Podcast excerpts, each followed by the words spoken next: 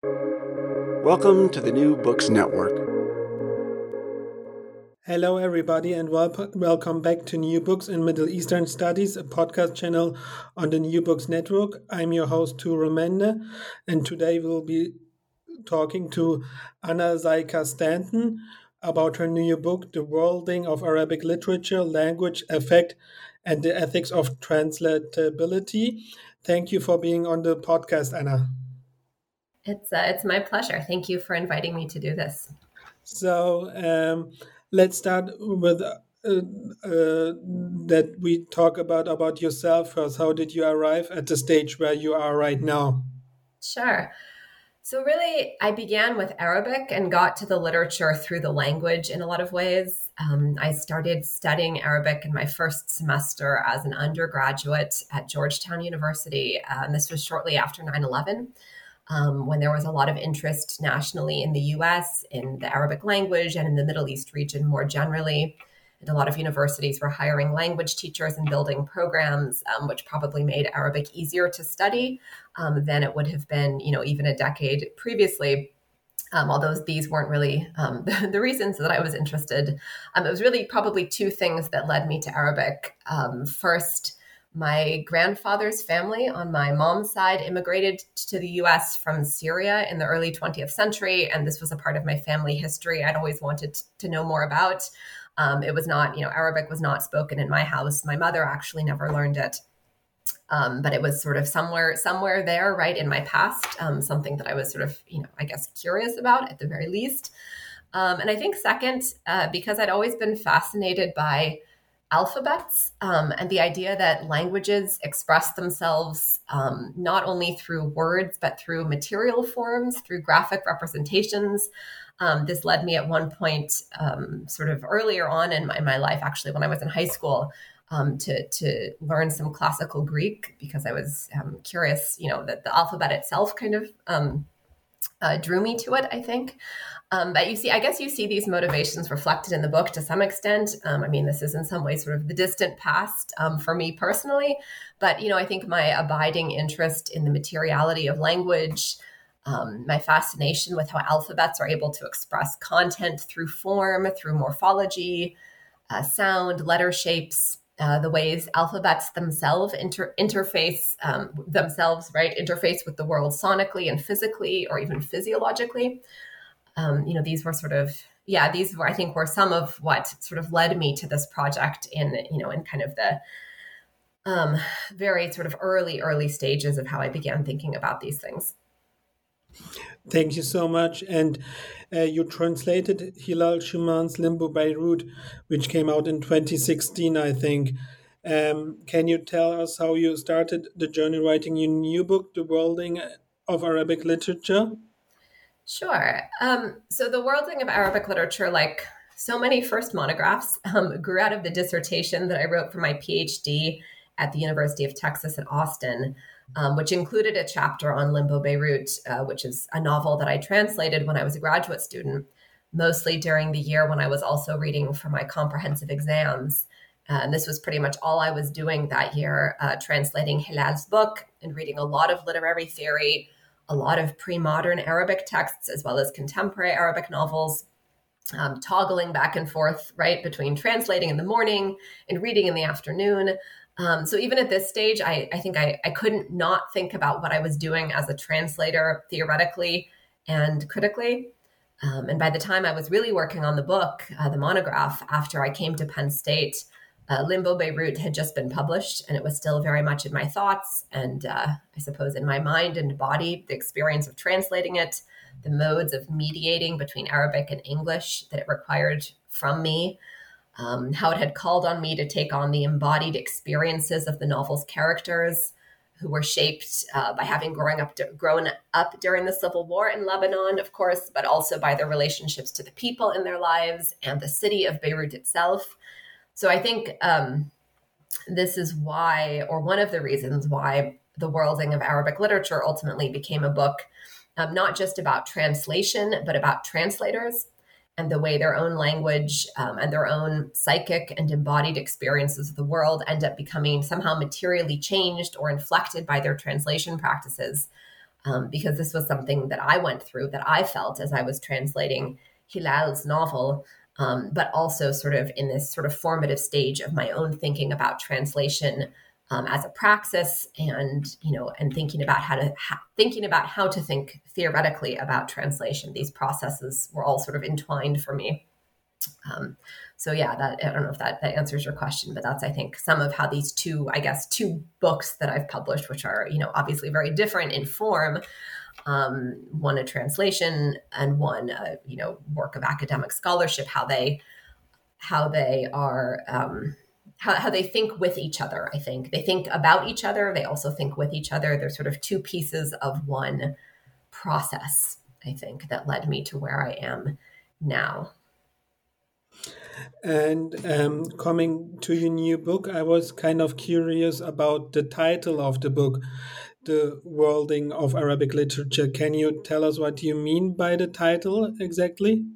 Sure, yeah. Um, let me start with the word worlding, right, which I, I, know is kind of a tricky word, a problematic word, even. Um, I mean, for one thing, Microsoft Word doesn't think it's a word um, and other spell check programs don't think it's a word. So it's always getting auto corrected when I type out the title of my book.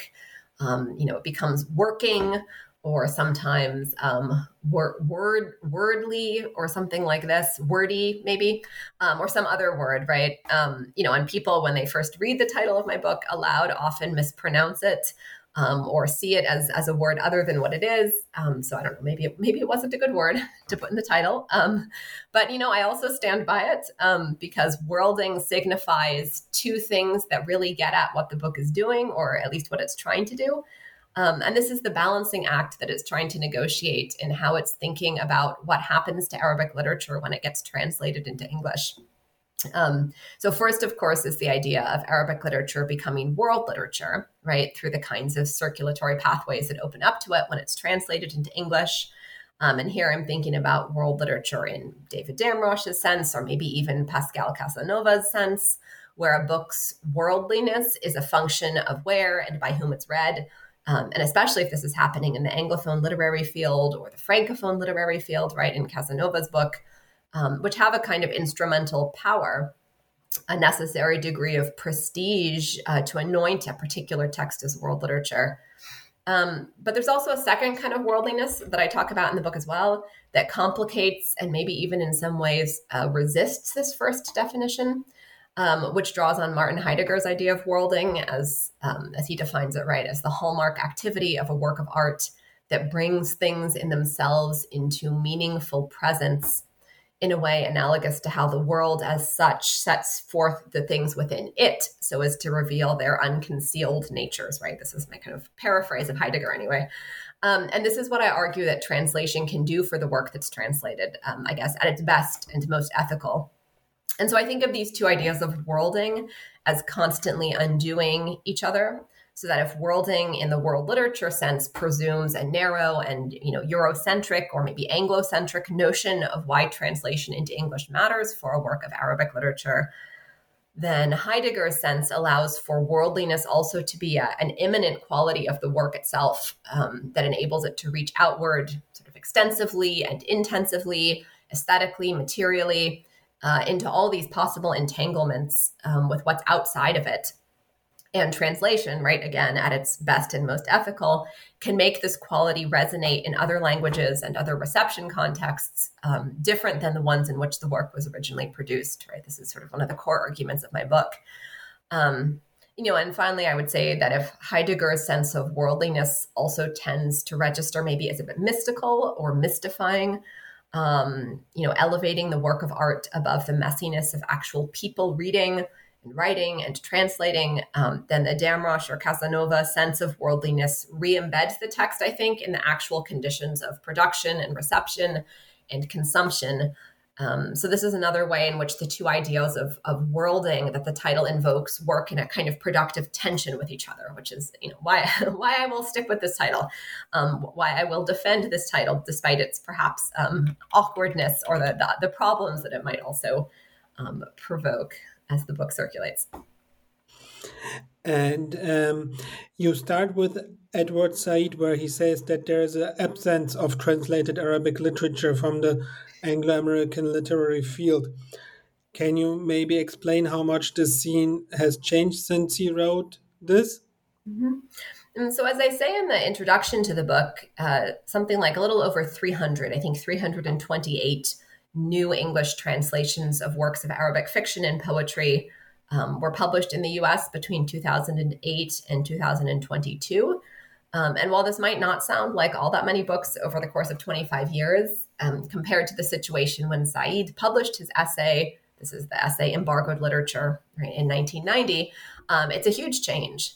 And it's also worth noting that while the majority of new English translations of Arabic fiction that are sold in the US are still published by independent or university presses, um, and here, you know, we can think of places like the American University in Cairo Press or Interlink, um, New Directions, Syracuse University Press, the Center for Middle Eastern Studies at, at UT Austin. Um, you know, while that's they still these kinds of publishers still publish most of the translations of Arabic literature that we find in um, in the U.S. Um, larger commercial anglophone publishers have also recently gotten, you know, at least a bit more interested in publishing um, translations of Arabic literature as well. Um, for example, I think several of Leri Price's recent translations of uh, Khaled Khalifa um, came out from FSG. Jonathan Wright's translation of Ahmed Saadawi's uh, Frankenstein in Baghdad, right? Frankenstein fi Baghdad was published by Penguin Random House, um, which also distributed Marilyn Booth's um, translation of Narinja, right, by uh, Harathi. Um, Elisabeth Jaquette's translation of Dima Wannous's El Khaifun was published by Knopf. Um, so, right, this is these are just some examples. There, there's more as well. So this to me signals something of a change um, versus sort of the era that Said is locating his observations in, right in the in the 80s, in the 90s. Um, although, you know, of course, famously, the first English translation of Mahfouz's trilogy was commissioned by Doubleday in the U.S. in the late 80s and early 90s, um, or that's when it was published anyway um, under the editorship of Jacqueline Kennedy Onassis, which is you know about as high profile as you get probably in terms of a press and an editor, at least for the time. Um, but yes, I mean, I, I, do see things things changing um, for you know lots of reasons. Um, uh, since you know, since Said was was sort of yeah was observing the the scene uh, in the late '80s and, and early '90s and uh, you talk about quite a lot of books in your uh, new work. What made these works that you choose so special, and what were the reasons uh, behind choosing those works for your new book? Mm -hmm. um, so, I was attempting to give snapshots of different kinds of Arabic literature and different factors shaping the reception of Arabic literature in the Anglophone literary field. Um, though in the first chapter, the text that I consider, which is this is Humphrey Davies's translation of Ahmed Faris Shidyaq's uh, 1855 multi-generic, stylistically and linguistically extremely multifaceted and complex um, work, um, Asaq ala Saq fima huwa al-Fariaq, um, which was published by the Library of Arabic Literature in 2013-2014. Um, you know, this translation uh, gives a view of how a work of Arabic literature that is in some ways a lot more like adab than it is like a novel in the Western sense of the word, right? Which I guess by which I mean it's sort of literary in the most capacious and complex way possible. Um, how this kind of a text comes into English.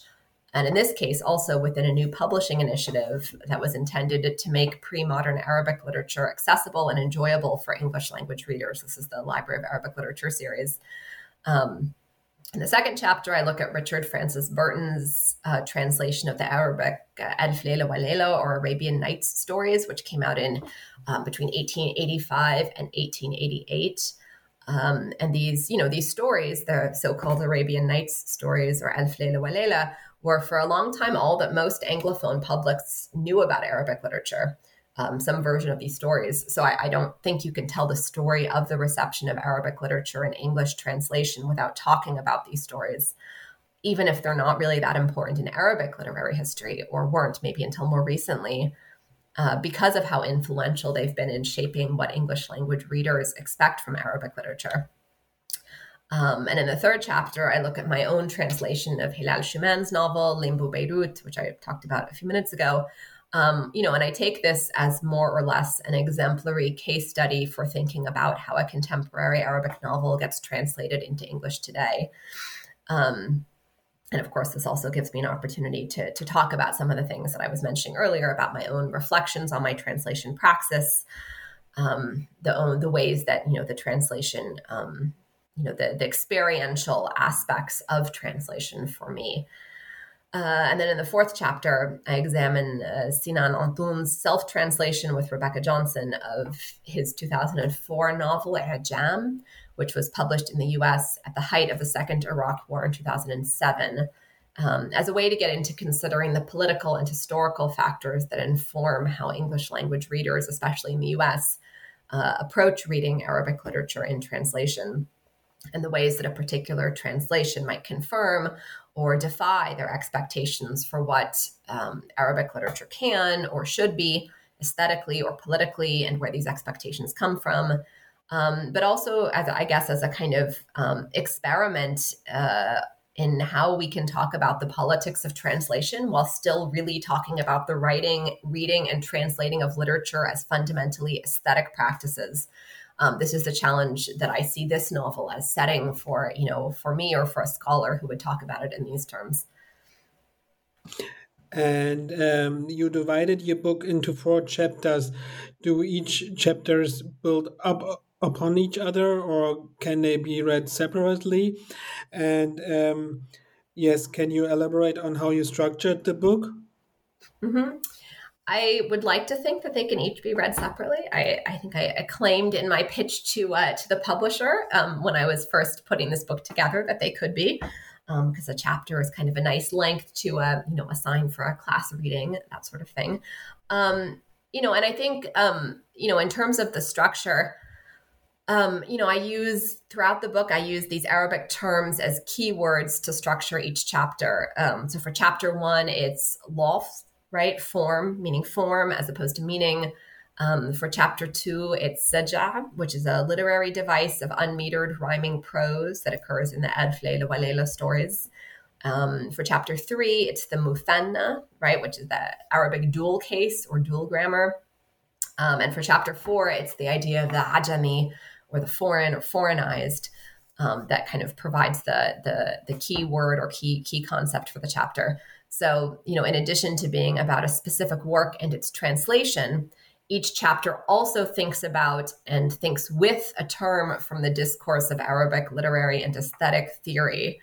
Um, this was sort of part of what the book is trying to do as well. Um, and in fact, I just uh, recently finished co-editing a special feature for the journal PMLA uh, with Lara uh, Lara Harb and Jeannie Miller. Um, I'll just you know plug it here because why not? Um, but it's also relevant uh, that we titled an Arabic theoretical lexicon, where we asked authors to do the same thing, right? Sort of think with a keyword, think with a term um, from the Arabic intellectual tradition. Um, for a range of other other words, other terms, other concepts. Uh, so we have um, an essay about haqiqa, an essay about tarab, an essay about ta'ajjub, um, and other words as well, um, where we, you know, in each case, the, the, the author of the essay is sort of, is doing this kind of work of theorizing with this term. Um, and of course, you know, also sort of defining and, and um, explicating the term uh, for you know for audiences who may or may not be familiar with the word, who may or not may or may not be familiar with the Arabic intellectual tradition uh, more broadly. And I got the idea for the special feature partly from how I structured my own book.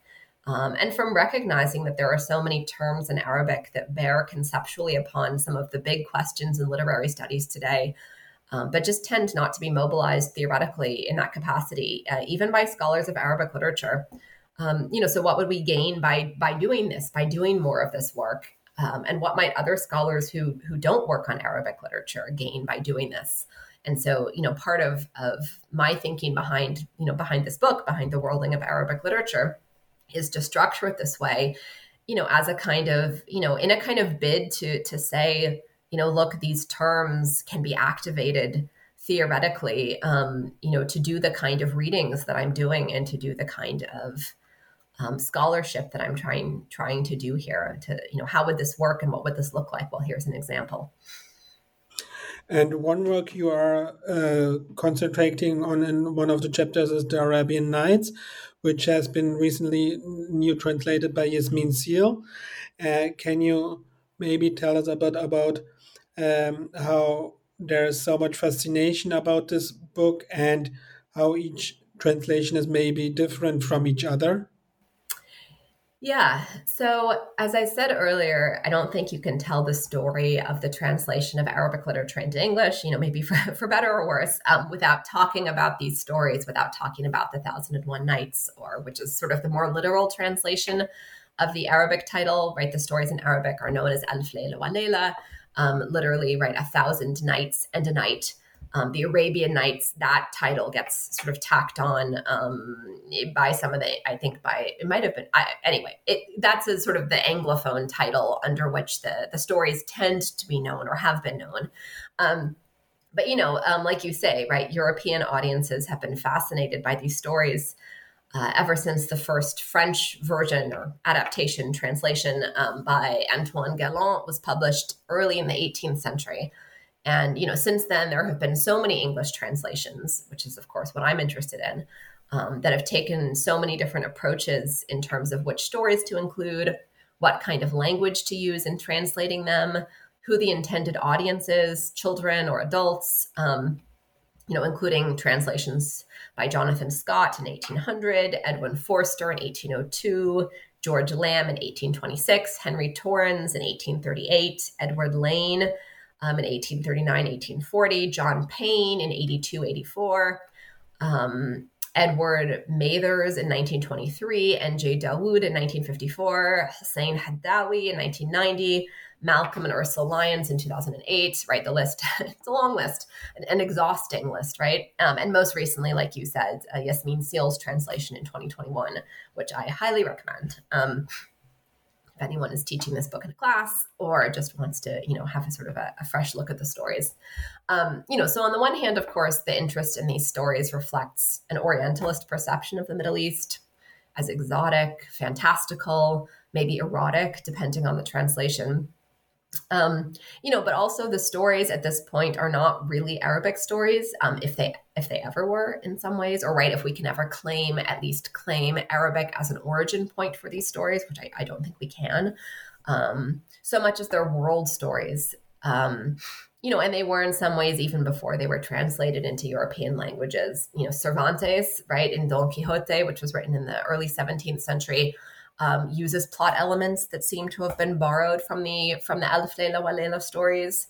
Uh, Chaucer's Canterbury Tales, Boccaccio's Decameron. These are both 14th century texts. Um, you know, so before again before the stories were translated, um, widely translated into European languages. Right, these Chaucer and Boccaccio both use the technique of a frame story, which was probably first introduced into Europe from the Arabic literary tradition uh, via Muslim Spain, which is a technique, of course, that the Thousand and One Nights stories also use, and which itself has roots probably in Sanskrit literature. Um, so I think that's also part of what makes people endlessly interested in these stories. Um, it's not just the sort of Orientalist aspects, but it's that they're always already worldly and thus always open to being adapted and appropriated and mimicked um, by anyone who wants to do so. So, I mean, I think for this reason, you know, they have generated such an incredibly rich um, body of scholarship, corpus of scholarly works in so many languages and in so many different contexts, not to mention, right, literary versions, literary adaptations of all kinds. Again, in so many different languages, in so many different contexts. And um, thank you so much. And um, I think there has been in recent years quite a lot of uh, translations of Arabic literature made available. And can you imagine how maybe publishers choose uh, which work to publish in English? Mm-hmm. So I guess the, the part of my sort of when I was talking about um, my own background and how I got to these topics at the beginning of our conversation, I, I didn't mention um, the fact that I also have a background in publishing, um, albeit you know a sort of brief one, um, in my kind of um, inter interlude between finishing my bachelor's degree and going to graduate school. I worked for the American University in Cairo Press for a couple of years. Um, I worked in Abu Dhabi for the book fair there for a couple of years. Um, you know, but that said, that my knowledge is a little bit out of date at this point because that was a few years ago. But you know, my sense is that um, you know, so I guess I, you know, I, I'm not qualified to to speak to sort of the the intricacies of of the publishing process precisely, but but my sense is that um, many works, most works of contemporary Arabic literature end up being published in English translation today for one of maybe three reasons. Um, either the work won a prize in Arabic, or it has a translator who was willing and able to advocate for its translation, um, which takes a lot of work, um, or because other works um, by the same author were translated previously and were at least modestly commercially successful.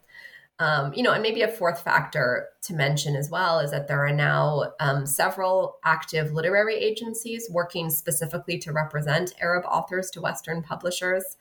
Um, you know, so this is is probably um, a pathway or a route that at least some works take or or will be taking um, to reach translation.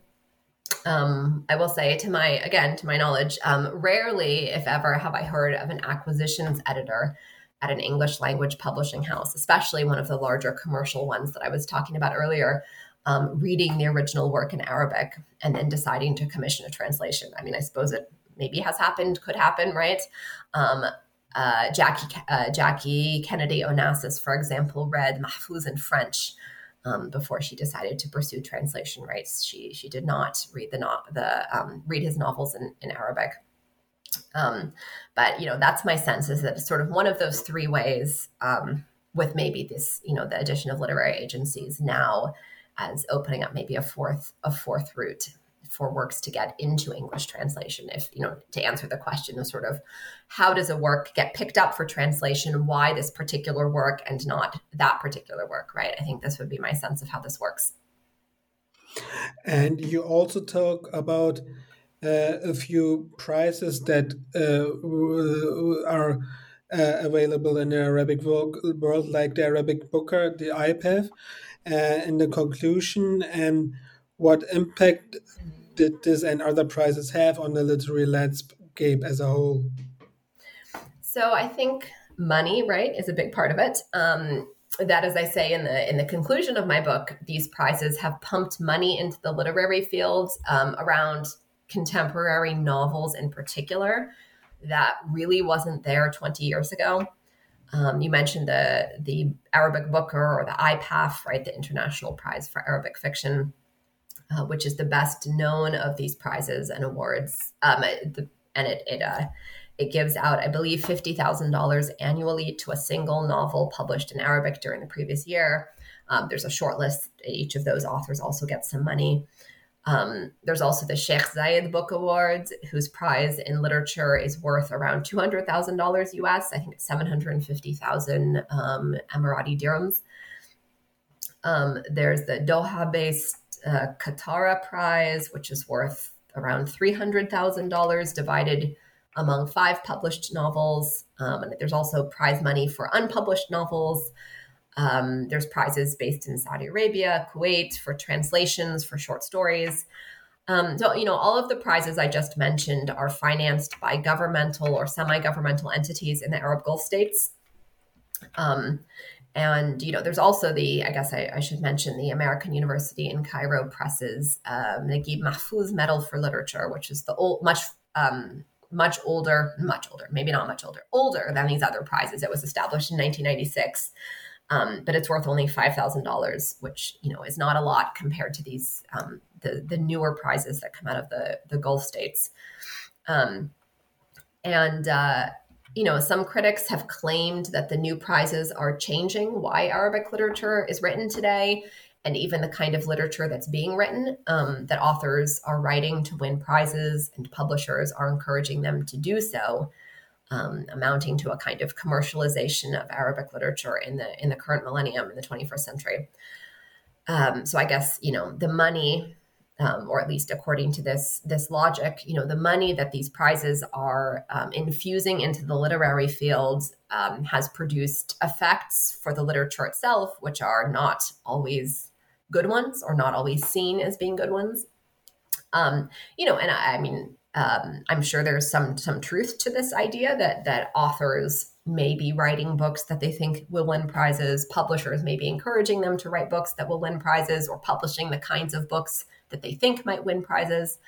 Um, you know these um, you know these debates, to me anyway, also echo the kinds of debates that prizes have always generated in the cultural sphere where creative artists are supposed to be immune to the seductions of financial profit or artistic value and uh, right they're supposed to be immune to the seductions of financial profit um, you know artistic value is supposed to be honored in aesthetic terms rather than economic ones right? Which i think is just not practical or true um, that art could be somehow outside of these circuits um, that somehow you know prizes sort of wouldn't matter.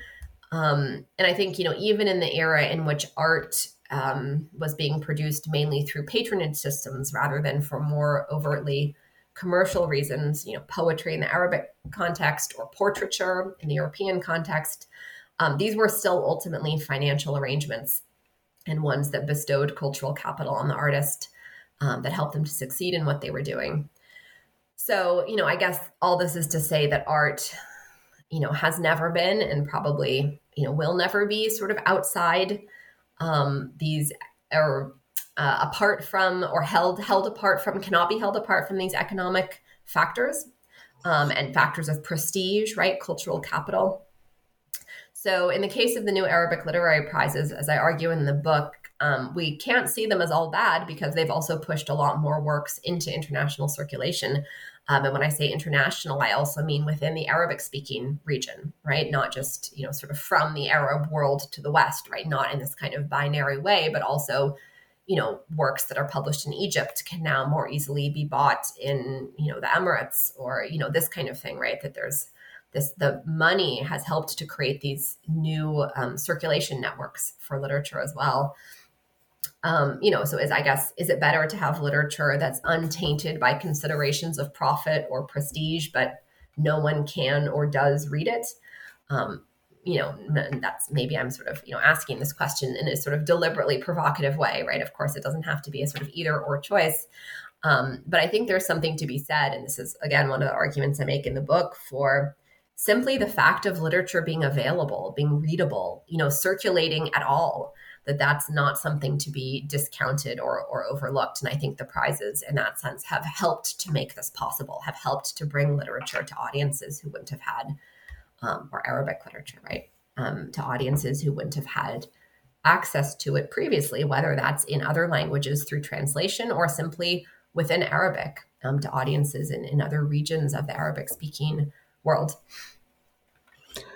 And uh, since you published The Worlding of Arabic Literature, what other pro- projects are you working on right now? All right. Um, so, my new project, um, rather differently, looks at representations of trees. At least I think this is where I'm going with it.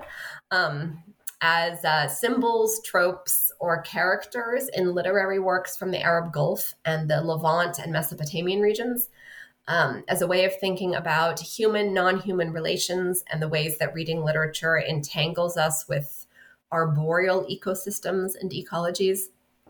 Um, and this goes back all the way to Gilgamesh, um, but it also happens when we read 20th and 21st century literature from the Gulf.